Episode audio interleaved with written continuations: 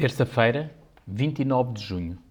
Leitura bíblica em Atos, capítulo 14, do versículo 1 ao versículo 20. Em Icónio, Paulo e Barnabé anunciam o Evangelho primeiro na sinagoga e muitos creem. Mas repara que as coisas se tornam confusas com a cura do paralítico. Repare que o paralítico é curado porque tem fé no Senhor.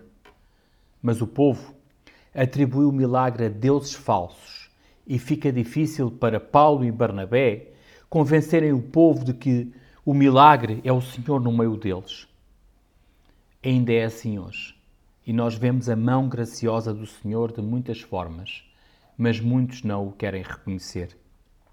A minha oração é que reconheçamos que é o Senhor que opera nas nossas vidas.